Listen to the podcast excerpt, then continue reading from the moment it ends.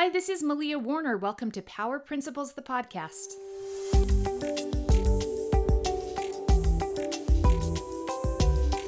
Hi, everybody. How was your week? Did you get all of your chitlins back in school? This was the first week of school for us. So, my three boys that are still at home are all in three different schools. I have one high schooler and one in junior high and one in elementary. And then we moved well, we didn't move. My oldest two moved back to college. They're going to the same school in southern Utah. So they packed all of their things together, fit it in one car, which was pretty miraculous, and went on their way.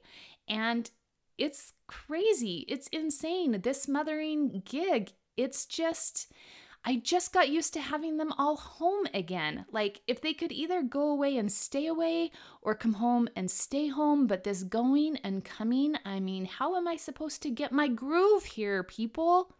Mothering, you just get it figured out and then it changes. You just get it figured out and then you get them home for summer. And then you just get that figured out and then they go to school. What is that saying? It's making me think about the only thing you can count on in mothering is change. So I don't know about you, but this week I'm definitely feeling off kilter. I'm just kind of wobbling, struggling to find my balance. I guess I better go back and listen to my own balance episode because the goal isn't balance, right? It's feeling the imbalance. It's struggling to maintain the balance that strengthens our muscles, that strengthens my core. So I better have like a six pack of abs because I am really struggling to find my core right now. It's emotional. I've been in an emotional funk this week. It's exciting. I've been excited to have some quiet time to myself. And you would think that I would have had so much more time this week to work on writing and podcasting, right? Oh, not at all, because I have an apricot tree. Actually, it's not even my apricot tree. It's not even in my yard, but it's in the field behind my yard. And so it's not really in anybody else's yard.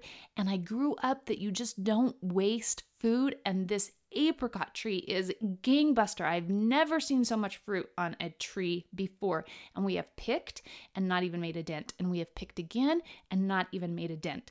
So this week we finally went out. We put my ninth grader in the tree and put a tarp underneath and just shook, shook, shook, shook, shook, shook, shook, and shook the fruit out of the tree and then sorted it all and boxed it. And I have apricots to feed the world. So if you would like apricots to munch on or to make into jam or fruit leather or whatever it else that is that you do with apricots, message me, let me know, find me on Facebook, reply to the email that you get, and I'll bring them to your house. They are certainly yummy and delicious, but there's only so many apricots you can eat. Anyway, lots of information you probably aren't even interested in hearing.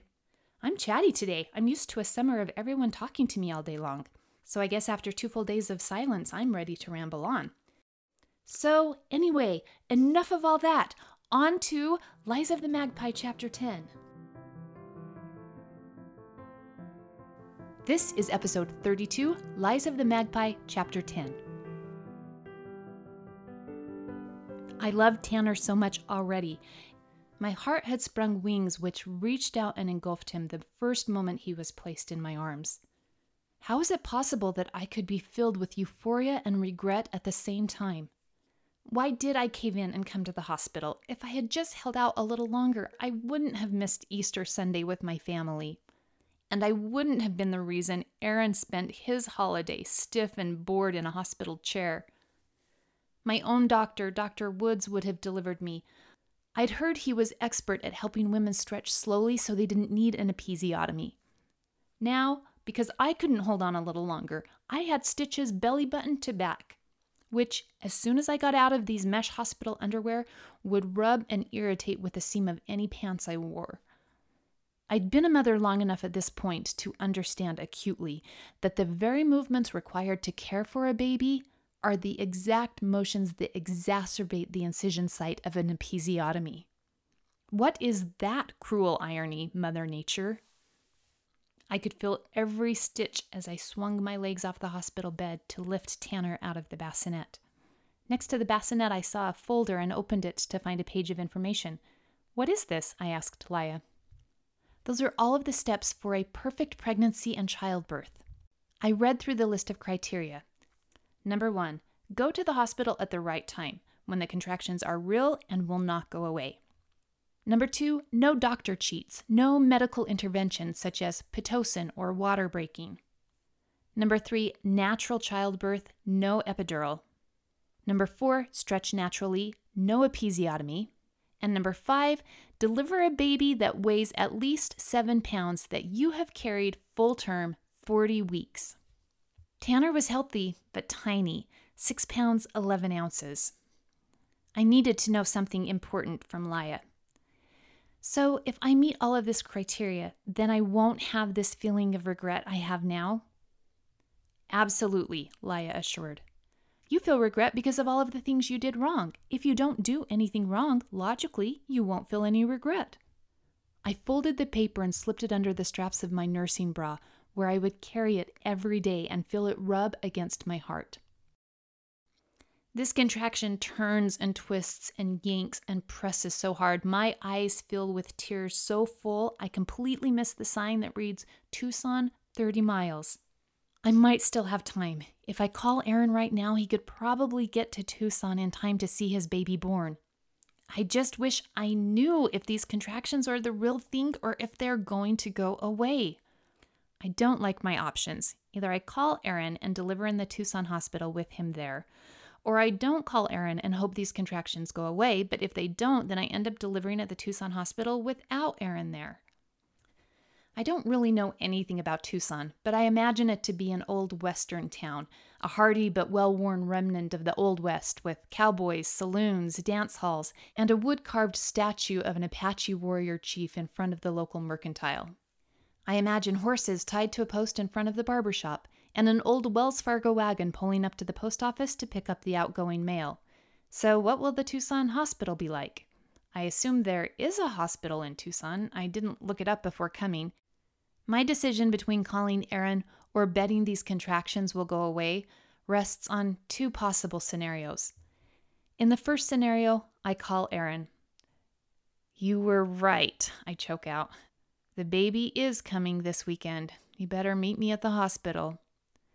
Loaded with resentment, Aaron scrambles to find a babysitter, apologizing profusely, and begins his long, solitary drive to Tucson following the tracks I burned only hours before.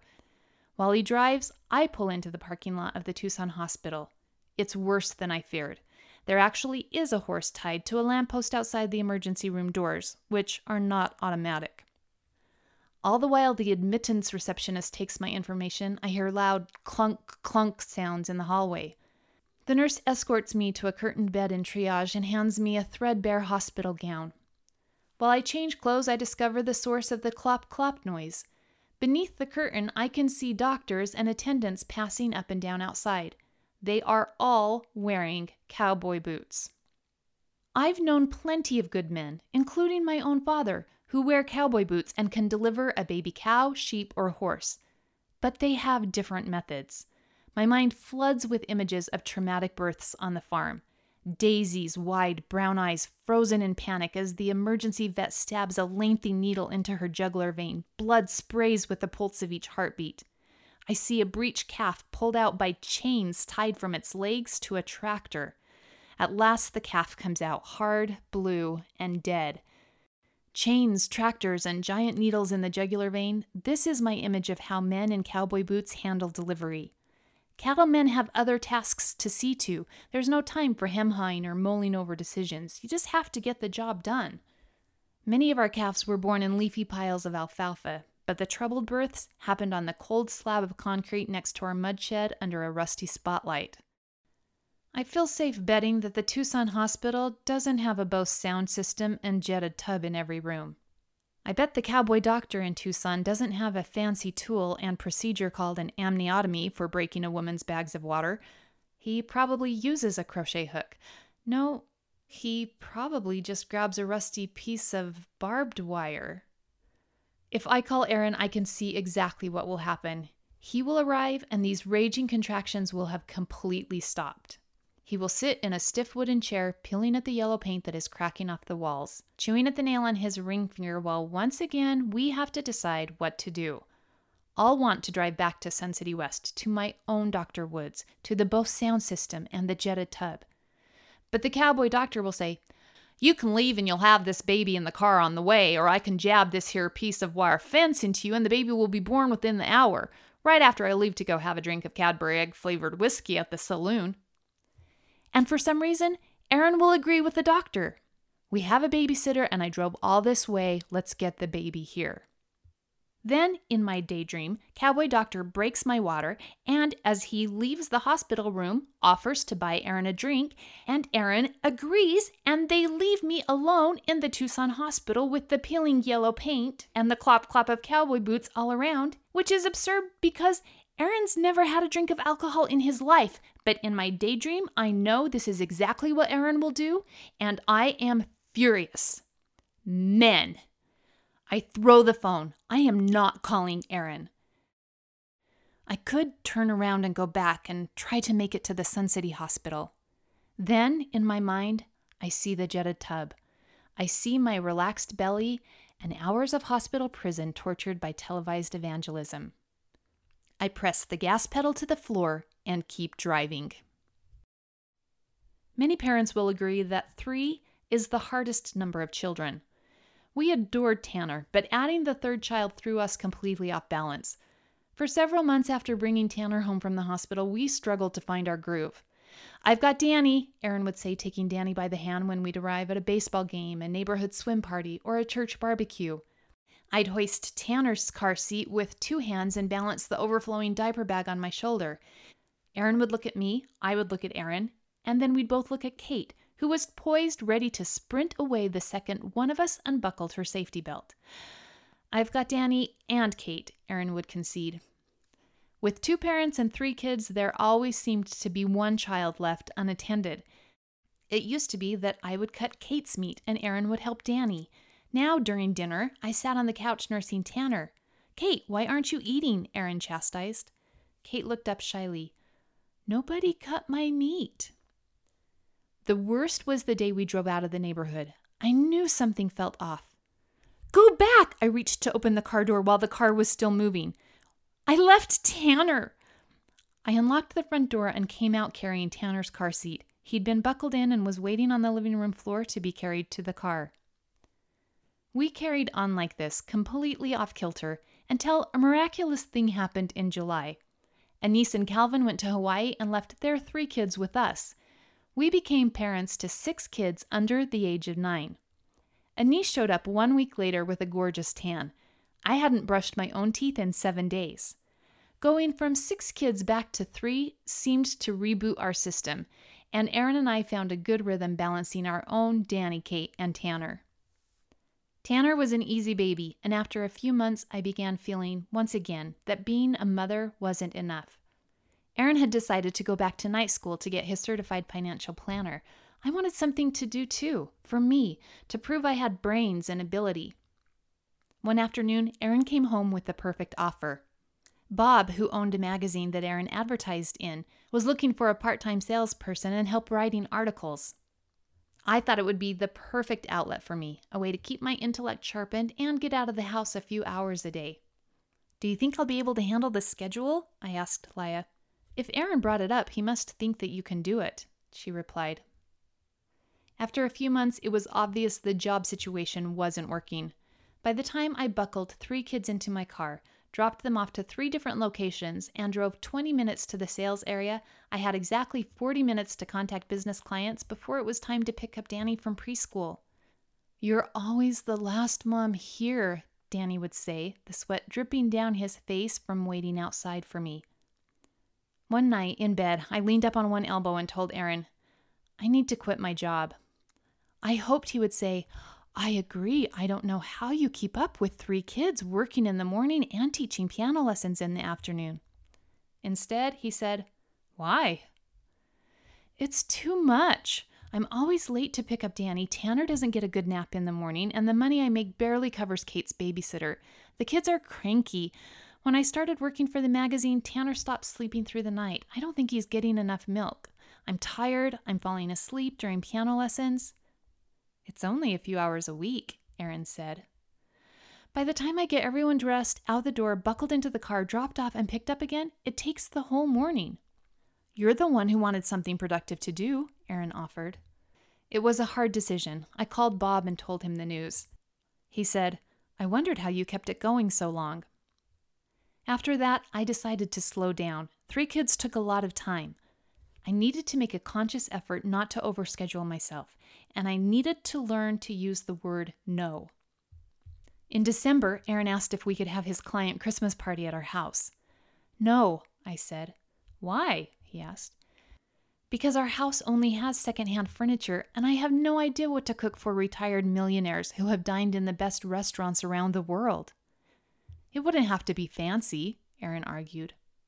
I held my ground. The next day, while Aaron was at work, Laya followed me around as I picked up toys and reshelved our collection of children's books. Your house should be more nicely decorated. That's your job as a homemaker. And you should know how to cater fancy work dinners. Your husband should be able to bring his clients home anytime. A week after I declined hosting the client party, Aaron said, Let's drive to Utah for Christmas this year. No, I said again. Why? Because it's been four years since we stayed home for Christmas. I want to have our own family Christmas at our own house where we can open presents and play with toys all day and never change out of our pajamas. I want to relax and enjoy Tanner's first Christmas. You can relax in Utah, Aaron answered. I stood my ground. That spring, just when he had learned to walk, Tanner broke his leg on Anissa's trampoline. For a few days, he had to resort back to crawling, dragging the heavy cast behind him, making a scratching noise across the floor. But in no time, he relearned how to walk with the cast and was back to chasing Danny and Kate around the house. Life after quitting my job with the magazine became much more manageable. Sure, life with three kids was busy, but it was doable. That spring was one of my favorite times. The kids and I played on the playground at the park, fed breadcrumbs to the fish and ducks, went to library story hour, read hundreds of books, swam in the city pool. I kept the kids busy and entertained in the morning so they would relax and watch movies while I taught piano lessons in the afternoon. I kept the kids busy and entertained in the morning so they would relax and watch movies while I taught piano lessons. Before my students arrived, I made sure to start dinner and tidied the house so that when Aaron came home from work, the house was clean, Tanner was sleeping, Danny and Kate were contentedly playing, and dinner was in the oven. Life was good. The problem was, my life looked too easy. At night before bed, I would sit on the bathroom sink, washing my face and tweezing my eyebrows. Why doesn't Aaron appreciate how much work I do around the house? I asked Laya. No matter how hard I try, I feel like I always let him down.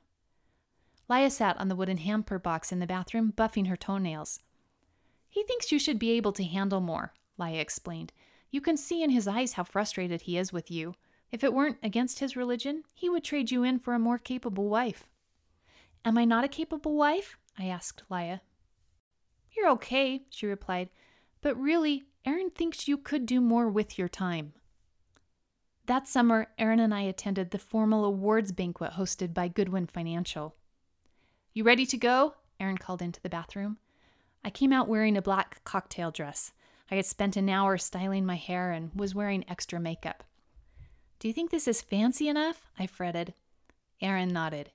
You look beautiful. I am a lucky man. I haven't worn heels this tall in a while. I tipped my foot, displaying my toes. I am out of practice. Well, we will have to get you back into practice by dancing. Aaron took me in his arms and swung me around the bedroom. He twirled me under his arm, tilted me back, and kissed me. Congratulations, top producer. I looked up into his eyes. You've worked hard this year. You deserve it. He lifted me up and let go, the mood dropping. I hate that it's always about money, he said. When we arrived at the banquet hall, we found our names on the furthest back table. We were in the back of the room. We would have a long walk to the stage. I hoped my heels would hold up. We chatted with the other couples at our table over prime rib and shrimp. I kept shaking my arms to keep from getting sweat stains in my dress. I'd been to enough of these to know the routine. Aaron's company is big on families. When Aaron interviewed for the job, they interviewed me as well. So, tradition is that to receive any award, broker and spouse walk to the stage and pose for a picture together. When the waiter brought out the chocolate mousse, the regional director stood at the microphone to present the awards. Is your chair broken? The man on Aaron's right asked, noticing him shift back and forth. No, I'm just fidgety, Aaron answered, embarrassed. Awards were given in order of sales production. When Aaron's name was announced, every person in the room would be able to guess almost exactly to the penny how much money Aaron had earned that year. He hated it. When each of the winners were called, they took their spouses by the hand and escorted them to the stage, where together as husband and wife, they accepted their plaque and posed for the camera. It was a gesture that said, I couldn't have done this without my spouse. This award belongs to my better half more than it belongs to me. For our final awards, the MC announced, we are happy to introduce our five top producers. I took a drink and swished the water to clean my teeth. I took out my lipstick and brightened the color on my mouth. I fluffed the back of my hair and smoothed my bangs. I straightened my dress and prepared myself to walk in front of all these people without stumbling in my three inch heels. Aaron Warner, the MC called into the microphone. I scooted my chair away from the table and stood up before I saw that Aaron was already halfway to the stage without me. His eyes were focused on the floor, and he was practically jogging to the stage. A low sound of whispers and giggles rumbled through the room. Hearing the noise, Aaron stopped and looked up. The MC pointed. Aaron turned around, following the audience's hinting head gestures until he saw me, slowly retaking my seat. He whacked his forehead. I waved for him to go on without me. The last thing I wanted now was to be put on display as the most forgettable woman of the night. For a few seconds, Aaron went back and forth go to the stage or come back for me, go to the stage or come back for me, like a ball player caught in a pickle between first and second base. At last, he made a decision and came back for me. He walked behind me, using his hand in my back to steer me up the steps onto the stage. I leaned into Aaron and smiled for the camera, pretending that the water in my eyes were tears of laughter. Everyone in the room was laughing with us or at us, but my eyes were burning. I kept my head down as we walked off the stage and instead of returning to my seat, exited quickly to the restroom. When I came back, Aaron apologized profusely. I am such a dork, he said, squeezing my knee. That night after Aaron fell asleep, I kept my eyes open and stared at the wall, listening to Laya. Aaron hardly knows you exist anymore. Nothing you do around here is newsworthy. You should be accomplishing something more worthwhile with your life. In that moment, I decided that saying no, while it made my life more enjoyable, was not worth it. A person has to be busy and work hard to be recognized, to be worthy of being on stage. I wasn't afraid of hard work. I knew how to stay busy. And while hard work and staying busy were exhausting, that would be much better than being invisible there had been a time when Aaron admired me, when he thought I was the most amazing woman in the world. But something had changed. I had become someone he didn't even want to be seen on stage with. In that moment, I decided no matter how exhausted or stressed I felt, I would say yes to everything. I would travel for Christmas. I would go on weekend campouts. I would do business ideas. I would say yes to anything Aaron wanted or suggested. I would say yes to anything people expected from me. I would do anything, anything, just so Aaron wouldn't be embarrassed or ashamed to be seen with me, just a housewife.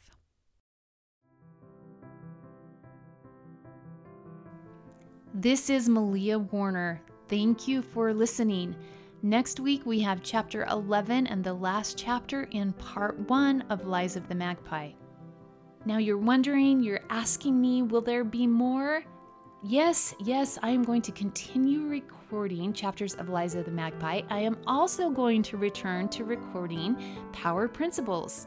I'm going to give it the good old college try and see if I can get two episodes recorded and edited in one week one chapter of Lies of the Magpie and a power principle.